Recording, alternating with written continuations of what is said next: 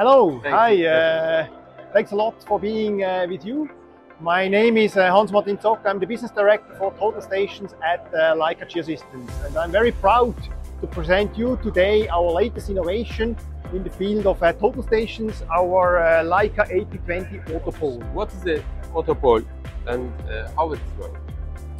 Good. Well, uh, today when you measure with total stations, you always need a total station and you need a prism pole. And when you measure traditionally, you need to set up your pole where you want to measure and then you need to level the pole. And you need to bring the level bubble exactly in the center so that the prism is exactly above the point which you measure. And this, as you see, is, I mean, time consuming, but as well uh, error prone. You need to be sure that your level bubble is actually calibrated. Otherwise, your pole is not uh, in the level. Furthermore, it takes time. And uh, I mean, think about when you are on uh, busy construction sites or where when you measure along busy roads. I mean, you, you need to take care of your safety, but you need to as well to look at the level bubble. And this is uh, not good, slows down your measurement process.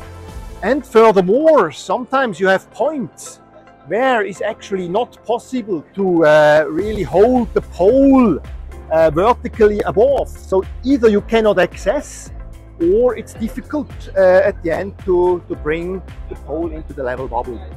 Now, with uh, the Leica AP20 Autopole, we actually solved this problem and introduced the world's first tilt functionality for total stations. Yeah.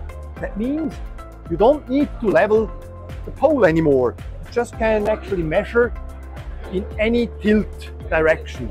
Means it speeds up the process much more. So you just can measure, position, measure, position, measure.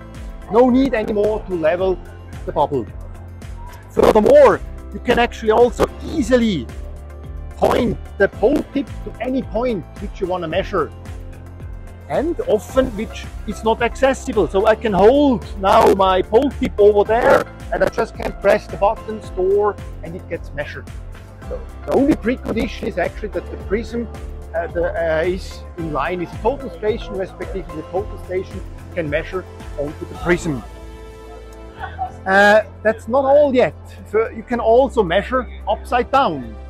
For Really? instance, if you want to measure a point like on this. the roof or on a Oh ceiling, you can just Really, tip the pole tip up there and you can do your measurements. Mhm. So the, the AP20 allows you to do really full 360 Wow. degree measurements. Mhm. And this is uh, absolutely unique and uh, revolutionizes the way how you measure with total stations today.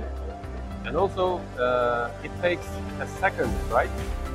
Yeah, it takes uh, or even less than a second. You just need Really? to, uh, to to put it to the point where you want to measure and Yeah, we- press store. It I, takes I I mean, around a I second. mean, we don't have to wait to calculate. we, we don't need to wait to calculate at all.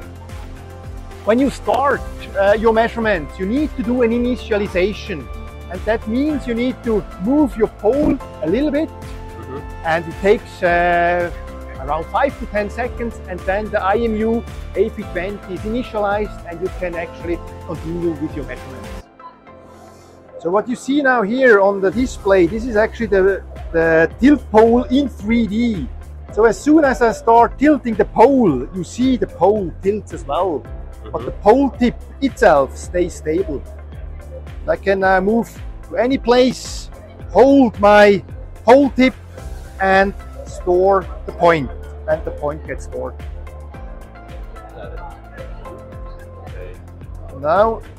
I mean, besides the tilt functionality, we also have automatic pole height reading. This is also absolutely unique. I mean, think about, uh, I'm pretty sure you as a surveyor, you did this mistake many, many times in the field. You adjust the pole height. You might think to enter it into the, the field software, but then you readjust again and most often you forget actually to adjust the pole height again in the field software and this causes a lot of troubles and as well cumbersome time consuming post processing now with the ap20 actually you can adjust the pole height and the pole height gets automatically updated in the field software. So there's no need anymore to manually type in the pole height into the field software. So as soon as you adjust the pole height, the pole height gets adjusted in the field software. Okay. Let's have a look at again what's happening inside.